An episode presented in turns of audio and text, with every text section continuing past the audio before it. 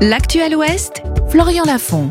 Bonjour, bonjour à tous. Volotea avance ses dernières arrivées de vol à Nantes à 22h30 au lieu de 23h. Engagement pris hier par la compagnie espagnole qui précise que cette décision s'appliquera dès le 31 mars. Volotea, on le rappelle, est la compagnie qui a commis le plus d'infractions au couvre-feu nocturne mis en place à l'aéroport de Nantes.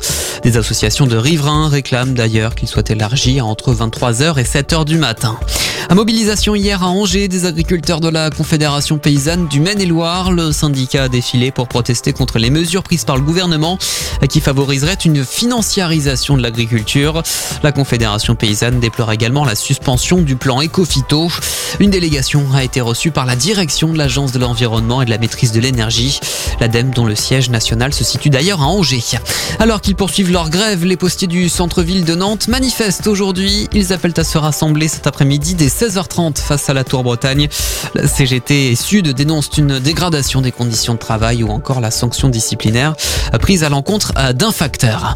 Dans l'actualité internationale, une grande avancée en vue en Grèce. Les députés doivent voter aujourd'hui sur un projet de loi pour légaliser le mariage homosexuel. Un texte qui comprend aussi l'adoption pour les couples de même sexe. Plusieurs partis d'opposition ont d'ailleurs annoncé leur intention de voter en faveur de ce projet de loi qui a donc des chances d'être adopté. La Grèce deviendrait alors le 16e pays de l'Union européenne à autoriser le mariage des couples de même sexe.